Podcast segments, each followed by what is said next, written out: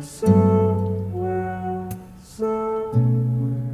semuanya, selamat malam. Kembali lagi ke Bersyaka Podcast bareng sama gue Nena Giesta.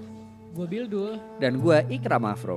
Oh, masih sama Bang Ikram dan kita bakal bahas suatu hal yang sangat important dengan berhubungan masa depan ya Bil. Bener banget, ini tentang masa depan dalam sebuah hubungan berarti ya lebih spesifiknya dan tanggung jawab. Itu sih karena di umur yang sekarang sudah tidak lagi bermain-main, tidak lagi buang waktu. Kalau lo mau ayo, enggak ya udah jangan buang waktu gue. Gue itu kata-katanya Tasya Farasya itu ya. Iya. Iya, Oh iya. iya kan? Bener bener bener bener.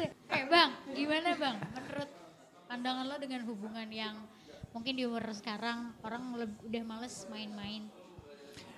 Kalau gue dari pengalaman gue sekarang kayak udah fase gue nyari orang yang bukan buat kita sakit hati tapi kita pengen ngebangun sesuatu eh, yang baru di masa depan sih. Jadi tapi di fase sekarang juga ada masa males kayak kenalan sama orang baru ya kayak ngulang dari nol lagi yang begitu ya. Tapi ada satu sisi kayak ah gue nyari yang udah ada aja deh kenal-kenal aja teman-teman circle yang gue udah tahu wataknya temannya. Jadi tanpa kita harus ngulang dari nol lagi. I see, I see. Rata-rata kan kayak gitu ya kayak ya udah gue pacaran sama Gak buang waktu juga. Benar, udah tahu kan? gimana. Iya. Kalau dari kalian? Aduh, ambil dulu. Iya iya mikir. Sama-sama, gue juga ya karena em, masalah yang kemarin gitu Hmm. dan masih membekas juga. Hmm? Jadi ya selektif banget itu pertama. Betul. Terus gue bukan yang ngebandingin sama yang dulu tapi standar gue juga jadi naik gitu dalam dalam seleksinya. Menjadi apa sih yang gue pengenin gitu pasangan yang gue pengenin yang idealnya gue. Emang nggak nggak apa kelihatan ke apa ya dianggapnya mungkin rada egois ya. Maksudnya kayak kepengen gue banget gitu yang Hmm. bener-bener itu. Walaupun susah kan pasti.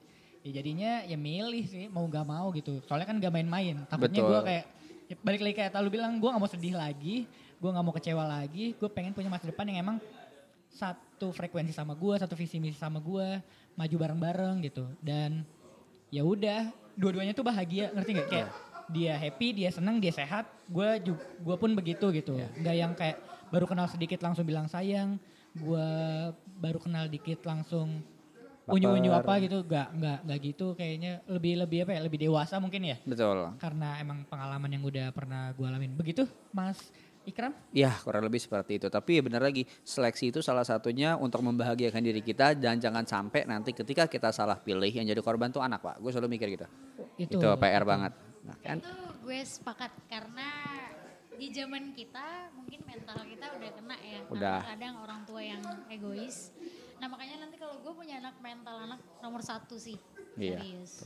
Jangan sampai ntar bermasalah kayak eh gue udah ngalamin gue korban gitu. Jadi kayak gue nggak pengen ntar anak gue ngerasain hal yang sama kayak gue. Iya, Gitu. janganlah pokoknya dibahagiakan. Pokoknya bertahan jangan karena anak. Iya bertahan karena CINTA. The Baginda The Baginda Mesti. Tadi kalau nanya ke gue, Yes. kalau gue ya jelas gue makin makin picky tapi pikinya ya Piki pik. aduh ngeri tuh Bang Bimo. Nah, kalau gue lebih ke picky dan lebih kayak hmm, yang tadi gue bilang lo mau ayo jalanin tapi punya tujuan ke depan kalau enggak ya jangan buang waktu gue mending gue buang waktu gue ke diri gue sendiri gue mending kerja kuliah ya semuanya gue lakuin buat diri gue aja dulu daripada gue buang waktu dengan orang yang salah lagi Yes. Capek kan? Betul Kayak gitu. betul banget. Dan apa namanya kalau misalkan ngomongin kayak tanggung jawab, ngomongin tanggung jawab. Eh, misalnya contoh gue nih, contoh pengalaman Hmm. gue. Ya emang gue setiap pacaran waktu pas kuliah, gue emang deket banget. Gue harus deket sama orang tuanya. Karena di situ adalah salah satu tanggung jawab gue. Karena gue adalah orang yang terdekat sama anaknya saat itu. Jadi ya harus tahu dan harus kenal dan dan gue pengen ya gue jadi belajar bertanggung jawab sebagai lelaki gitu ya yang membawa anak perempuannya main membawa anak perempuannya yang menjalin hubungan sama gua gitu ya dari situ gue belajar gitu gimana sampai akhirnya di mana ada beban ketika eh Orang tuanya nanya. kit, iya kita berantem dan dia nggak tahu sama siapa tapi orang tuanya nanya gitu sama sama gua gitu misalnya "Eh, tadi bilangnya sama kamu gitu Ternyata sama yang lain tante. Wah. Di mana tanggung jawab cowok itu? Kan Kalau kalau gua kan ya ya nggak tahu tante Emma atau Pak atau Bu gitu. Ya udah misalnya gitu kan ya, entah itu lagi berantem, iya nggak nggak bilang nih gitu-gitu kabur atau apalah gitu. ya bentuk tanggung jawabnya ya ya gitu kadang beberapa perempuan oknum-oknum tertentu Yes. ya jadi apa namanya alasan aja kan orang tuanya cuma taunya deketnya sama kita gitu padahal dia main yang gak tahu siapa dugem lah sama temennya yang lain Sama yang nggak benar, yang Iya. benernya ditunjukin ke orang tua. ya kayak gitu kita jadi tameng jadi bantalan jadi wah ya dari situ kita belajar bertanggung jawab gitu gimana caranya apalagi misalkan kita punya adik perempuan gitu Wah kan. takut banget tuh, gue takut banget balasan karma. Iya, dia kayak udah mulai pacaran gitu. Terus gua kayak ngeliat si cowoknya, ada gua misalnya abangnya ya, Ah. dia kayak nyelonong-nyelonong aja gitu. Masuk ke kamar berdua. Ih Enggak, gila. Neng kamu kayak gitu banget Neng. ke ya? rumah dong, enggak ke kamar. Kan rumah gua enggak, enggak ada kamarnya. Oh kamar kamu FF ya? Nggak ada pintu? Iya. Cuma pagar lah. Jadi pos apam kamu. Jadi pos apam rumah gua. iya gitu. Jadi kayak ya mungkin cerminan terus lihat zaman juga kan ya. Zaman tuh udah makin kayak gini yang ngeliat pergaulan-pergaulan zaman sekarang tuh kayak Makin parah. Menurut gue sih ya relatif ya makin parah atau enggak lebih ke unik aja gitu lebih ada variasinya tuh wah kok gini Udah gitu. beda sama zaman kita dulu. ya mungkin lebih ada rada template-nya gitu lah karena emang ya balik lagi didikan orang tua gitu Yes. kadang otoriter juga ada benernya Hitler apa bapak lu? lebih ke siapa Mussolini yang di Italia Aduh, yang lama-lama Nazi nih. Iya, iya. Jadi kayak ya kayak gitu gitu. Belajar tanggung jawab sih apalagi sebagai lelaki gitu. Dan perempuan pun, nah kalau dari perempuan gimana nih Nen? Misalnya kayak Iya, tanggung jawab. hubungan hubungan tanggung jawab misalnya ditanyain orang tua, ini cowok lo atau gimana nih kalau lo? Kalau gue setiap punya hubungan pasti gue kenalin ke nyokap, Dengan alasan? teman dekat gue. Nggak lu bilang pacar? Temen dekat udah bener-bener deket banget, Berarti- udah, udah tahu gitu. Oke. Cuman, cuma kadang nyokap gue kayak iya namanya feeling ibu gimana dong ya Takut. tahu mana yang baik mana yang enggak ya kadang dia bilang kayaknya ini ini deh ini ini deh tapi ya udah gue terima aja cuma ya gue lebih dengerin omongan nyokap lah dan pada akhirnya memang omongan nyokap suka kejadian juga sih ya gimana Tapi kalau misalkan lu ketemu titik di mana orang tua lu nggak setuju sama yang ini, lu klop merasa nih sama yang ini, terus orang tua lu kayak nggak setuju, lu minta tanggung jawabnya, nge- minta tanggung jawab diri lu sendiri, gue bisa nih ngelewatin, atau lu ngikutin tanggung jawab yang udah dipilih sama orang tua. oh berat banget Ya gue nanya, gue penasaran dah.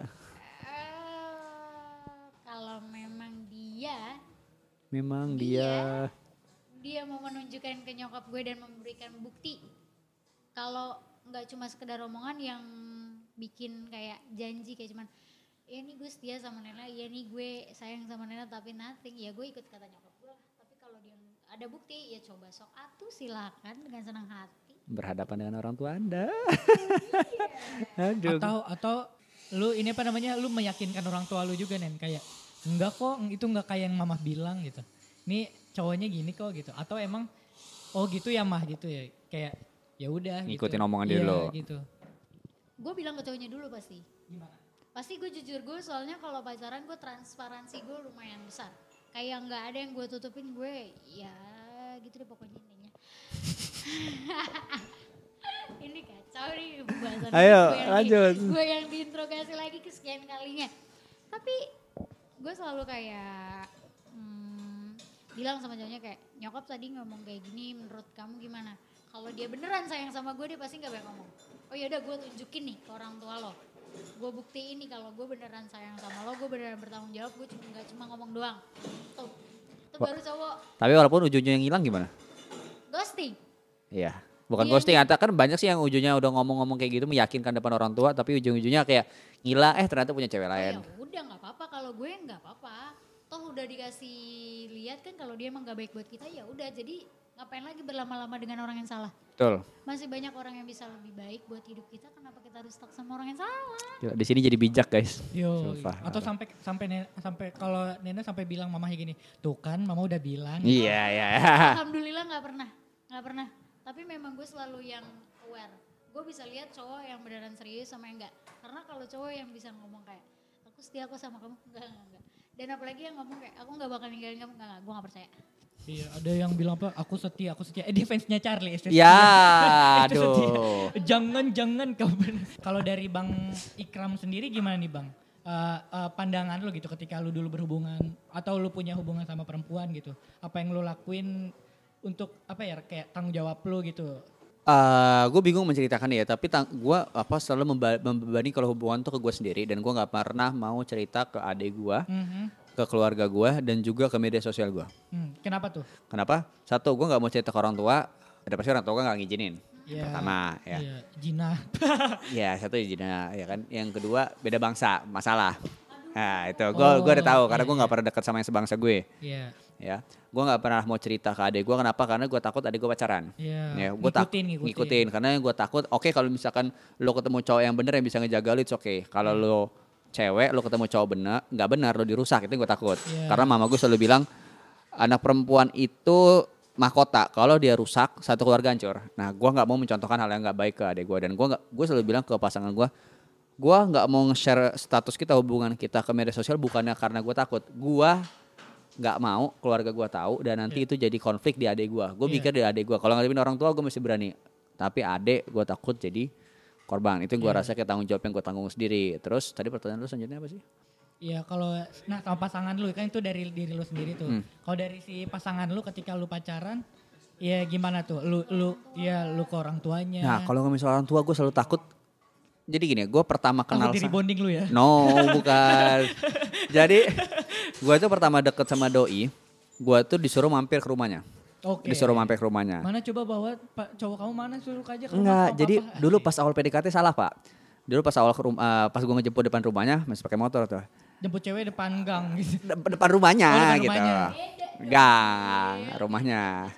Terus di depan rumahnya si, si cewek gue ini nyuruh disuruh mama masuk katanya. Suruh mama masuk, masuk ke gue kamar di introga. Eh kamar dong, astagfirullah. Salah. kamar mamanya lagi.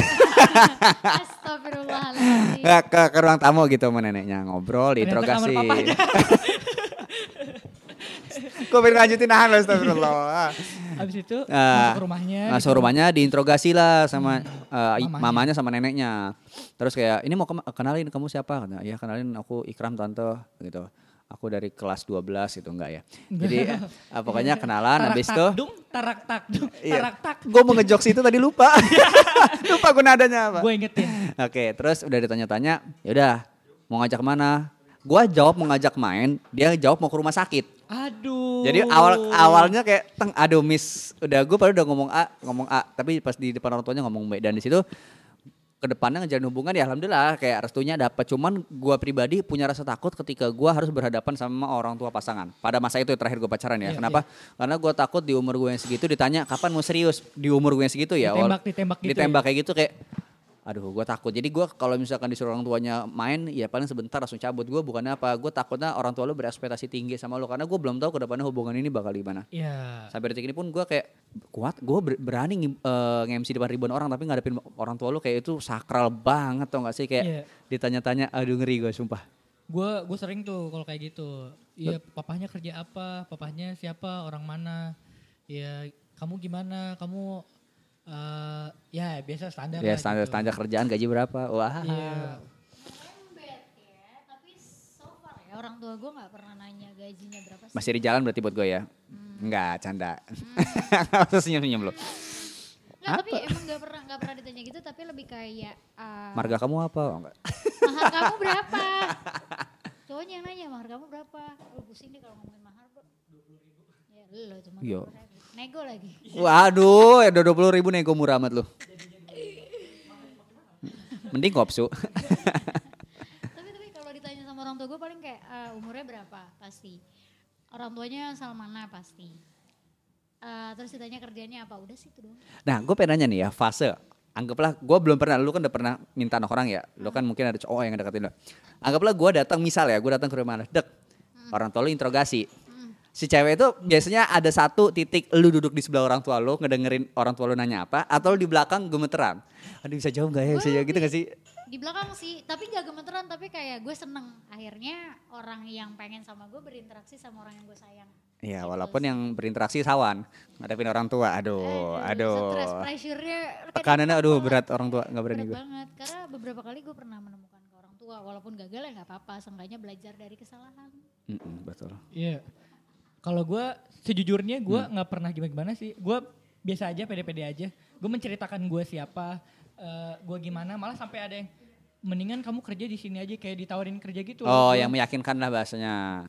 Nah kalau gue lebih kebiasa aja malah gue sempet kayak di sidang tuh sama kakak orang tuanya, ua-uanya gitu loh. Dosen pembimbing. Enggak dong itu skripsi. Enggak maksudnya di keluarga besarnya gitu loh. Hmm. Pernah kayak ada nikahan keluarganya gitu kan ada pada kumpul ya keluarganya terus. Diinterogasi loh. Iya. Aduh, Gue kan nginep ya, nginep oh. itu kayak kucuk kucuk kucuk. Namanya siapa, orang tuanya siapa, kerjanya apa. Ya kayak Itu semua tuh, kalau udah diinterogasi gitu. Kalau gue kalau gue kalau emang nanyanya enak sih orangnya. Enak. dia Tapi kalau misalnya dia nanyanya kayak gitu ya, iya cuma gitu-gitu doang gue juga. Lo lebih takut ditanya keluarga dalam dalam arti kayak misalkan tantenya cewek atau cowok. Gue bukan masalah takut nggak takut, gedek nggak gedek kalau gue, kesel nggak kesel. Kalau gue ya, kalau gue pribadi ya, soalnya yang penting kan ke orang kan ke orang tua kandungnya gitu. Betul. Kalau kalau gue, kalau gue. Tapi kan kadang suka suka ada ikut campur sih Iya, nanya-nanya apalagi gitu. yang apa kayak dituakan di keluarganya gitu kan. Tapi gue ya biasa aja sih, kan gue keren. Wow, Gak sombong. apa-apa sombong gak apa-apa. Buat lo kok. Oke gue mau nanya antara Bill sama Ikram. Pernah gak sih kalian membuat suatu janji dengan pasangan kalian? Entah janjinya tentang Janji jiwa. Janji suci. janjinya tentang merit, berkomitmen. Kalian sendiri nih misalnya yang ngebangun komitmen sama pasangan kalian. Terus kalian juga yang berjanji untuk oke lah gue mau berusaha untuk perempuan ini. Gue bakal mau nikahin perempuan ini karena mungkin case-nya eh, perempuan ini tidak menuntut kalian seperti perempuan-perempuan lain misalnya karena kan banyak perempuan yang menuntut kayak harus A B C D tapi perempuan ini kayak ya udah menerima kalian apa adanya tapi malah kalian sendiri yang menghancurkan sebuah komitmen itu dan akhirnya kalian sendiri yang eh, kasarnya apa ya menghancurkan sebuah Hubungan. ya Kalau gue, ya itu kalau gue, gue deket sama orang tuanya. Tapi kalau yang sampai gue bilang mau, ya itu yang terakhir yang gue bilang mau ngelamar. Kalau sebelumnya kan ya biasa aja, ini mah pacar-pacaran biasa aja. Tapi gue bertanggung jawab gitu. Asih. Ya karena gue apa adanya misalnya kayak nganterin pulang, disuruh bawa mo- Malah gue tuh saking deket sama orang tuanya mantan-mantan gue dulu pas di Bandung. Gue bawa motor bapaknya, gue rokok rokok papanya gue pakai juga. Gantiin bapaknya jaga satpam.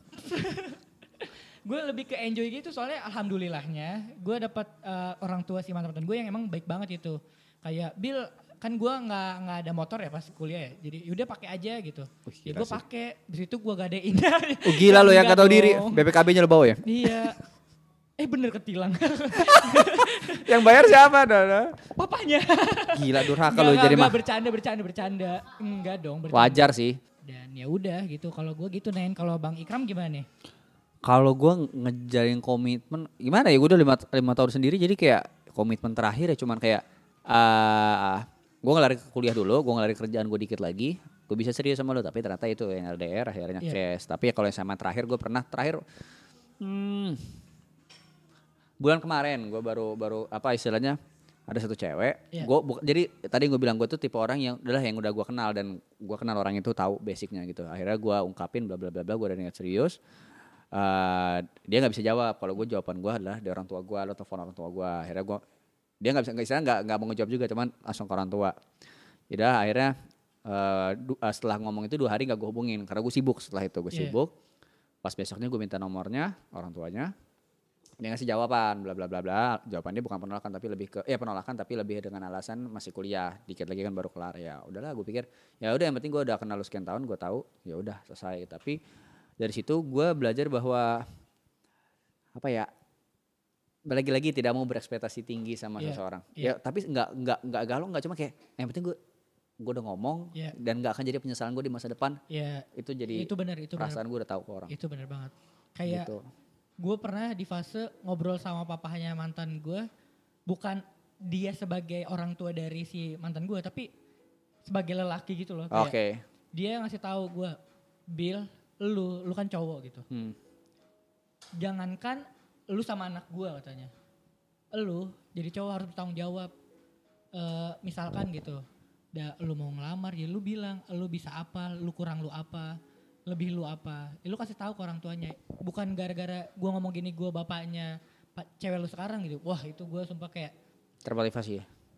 Itu terbaik banget lu orang tua terbaik gitu menurut gue tapi sayang nggak jadi Iya, mertua. nggak maaf jadi. ya santai santai. Iya soalnya gue sempat kayak tinggal di rumahnya dia ber- berbulan-bulan gitu loh Mhm. kayak ya dulu Lu numpang? ya sampai kayak gitulah ya gitu pengalaman gue dapat yang kayak orang tua yang nggak nggak nuntut-nuntut banyak hal dan Itu yang fair, PR fair banget itu sekarang. beneran fair banget itu. Sepakat. Dan orang tua gue gak pernah nuntut apa-apa sih. Tapi terkadang itu yang muncul di stigma kita anak muda terutama cowok sih ketika pas deketin cewek. Misal, misalkan dia bukan orang kaya tapi good looking atau bagus lah face-nya. Tapi mikir ah ini pasti mahal nih. Wah pasti orang tuanya sadar bahwa anak gue cantik ini bisa jadi harga nih. Jadi kayak kita ekspektasi kayak PR nggak ya minta ke orang tua. Jadi itu yang ngebuat cowok tuh jadi down. Lu sebagai cewek gimana? Kalau lu bisa, kalau lu kan di fase yang lu bilang bahwa orang tua lu nggak kayak gitu. Tapi lu punya nggak cerita teman-teman lu yang mungkin yang orang tuanya minta yang mahal? Jangankan temen lo. Yang terdekat orang terdekat gue aja pun ada yang kayak gitu kayak ya mentang-mentang anaknya ya oke lah cantik lah pintar lah ya itu dijadiin Barang buat dijual kan, cuan. Iya, tapi kan ya namanya anak ya kali barang. Enggak sepakat juga sih gue sama Jadi yang maju-maju pun yang ya tajir-tajir ya, tapi nggak tahu sih. Balik lagi nggak berani gue kayak gitu ngeri. Tapi gue juga kadang gini loh maksud gue, gue kan kuliah sambil kerja ya. Kadang pun cowok yang suka ngedeketin gue tuh suka mikir gitu, suka mikir kayak nih cewek sendiri aja bahagia gitu. Kalau gue sama dia bisa nggak ya dia lebih bahagia? Wow. Tapi dengan gue yang sebiasa ini, tapi maksud gue kayak gue pikir kenapa lo harus mikir kayak gitu? Ya usaha aja dulu. Urusan jawaban enak gak enak ya belakangan. Seenggaknya lo sudah meluapkan apa yang lo rasakan. Kadang gue bingung gitu sih sama cowok-cowok yang deketin gue kayak jiper lah. Ya itu karena ngelihat lo nya mungkin ya udah ekspektasinya ngelihat di dunia ah pasti begini begini kebanyakan nonton drama mungkin. Iya cowoknya kebanyakan drama Indosiar kayaknya. Iya takut pak bener aja mungkin kalau kalau bahasa gini ya sebagai cowok yang maju ke ngadepin orang tua itu kita cewek kan cuma lu di belakang udah backup. Nah yang ngadepin orang tua tuh nggak gampang dengan ya mungkin pertanyaan gaji berapa udah punya rumah apa segala. Iya itu benar pertanyaannya tapi terkadang itu buat cowok jadi jiper juga mental ketika ah gue dijawab gaji gue cuma sekian gue cuma punya sekian orang tua ah ah lu nggak bisa ngidupin anak gue Kalau menurut gue ya, kalau cowok selalu berpikir kayak gitu, kalau dari susu, saya apa sudut pandang gue sebagai perempuan, gak tahu perempuan yang lain. Kalau gue mikirnya gini, kalau lo mikir kayak gitu, lo nggak percaya sama Allah sih. Benar, itu benar bahwa kan bahkan setelah pernikahan rezeki bahkan lebih terbuka. Iya. Tapi nggak balik pak kebanyakan di lapangannya begitu sih. Enggak sih, kalau gue sih ya udah gue gue bisa gue dulu gue pu- punya pacar pun dulu juga selalu menerima apa adanya. Gue nggak peduli dengan dia yang seperti apa. Setidaknya dia mau berusaha untuk buat ngomong dulu sendiri. minimal ngomong dulu. Iya, dia tuh seenggaknya mau untuk dirinya sendiri dulu baru orang lain.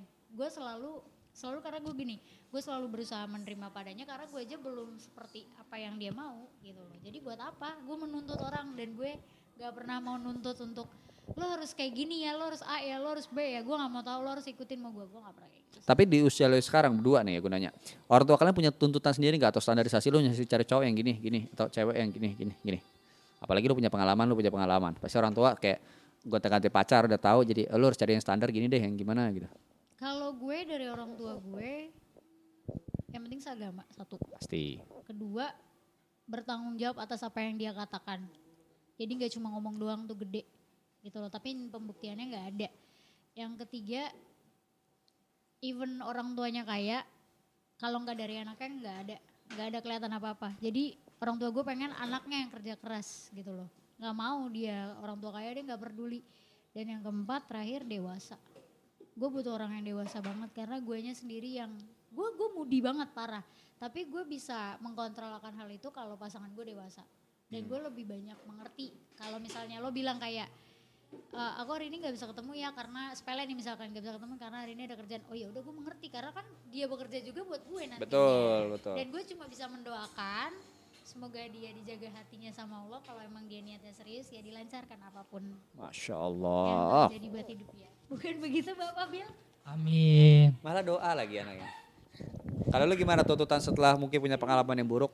eh sebenarnya kalau orang tua tidak terlalu gimana gimana ya apalagi gue cowok kan ya yang penting mah ya mungkin mungkin orang tua gue tahu gitu gue gue orangnya kayak gimana dan tahu kayaknya karakter yang emang eh, pasangan gue kayak gimana. Dari gue pacaran dari SMP pun ya ya main di rumah main di rumah gitu gak gak gak masalah. Nah di situ mungkin gak sih kata-kata bahwa pasangan mencerminkan Iya, dan kita- mungkin iya. dia lebih alim dapatnya yang alim Allah Iya, alam ya iya, dia iya. itu. Dia ada bener ya kalau misalkan untuk mendapat pasangan yang baik pantaskan diri itu bener ya. oh itu bener banget ya harus wajib Takut ada nadanya ya? Gue gue nunggu kira mau ngomong panjang cuma itu doang dong. ada nadanya gitu ya, ada kol-kola sugro. Arab beda. iya beda. Dan apa ya seperti itu sih kalau gue Bang Ikram. Pengalaman banget sih kalau buat gue yang masalah kayak gini nggak tahu nih berapa tahun ke depan tiga tahun empat tahun lima tahun ke Tapi depan justru lu udah ngadepin gitu menurut gue keren sih. Gue belum ada di fase itu dan itu mental ya itu setiap orang punya mental masing-masing ya lo lebih kuat di mental ini gue di ini gitu. Iya. Itu Pembentukan karakter sih keren.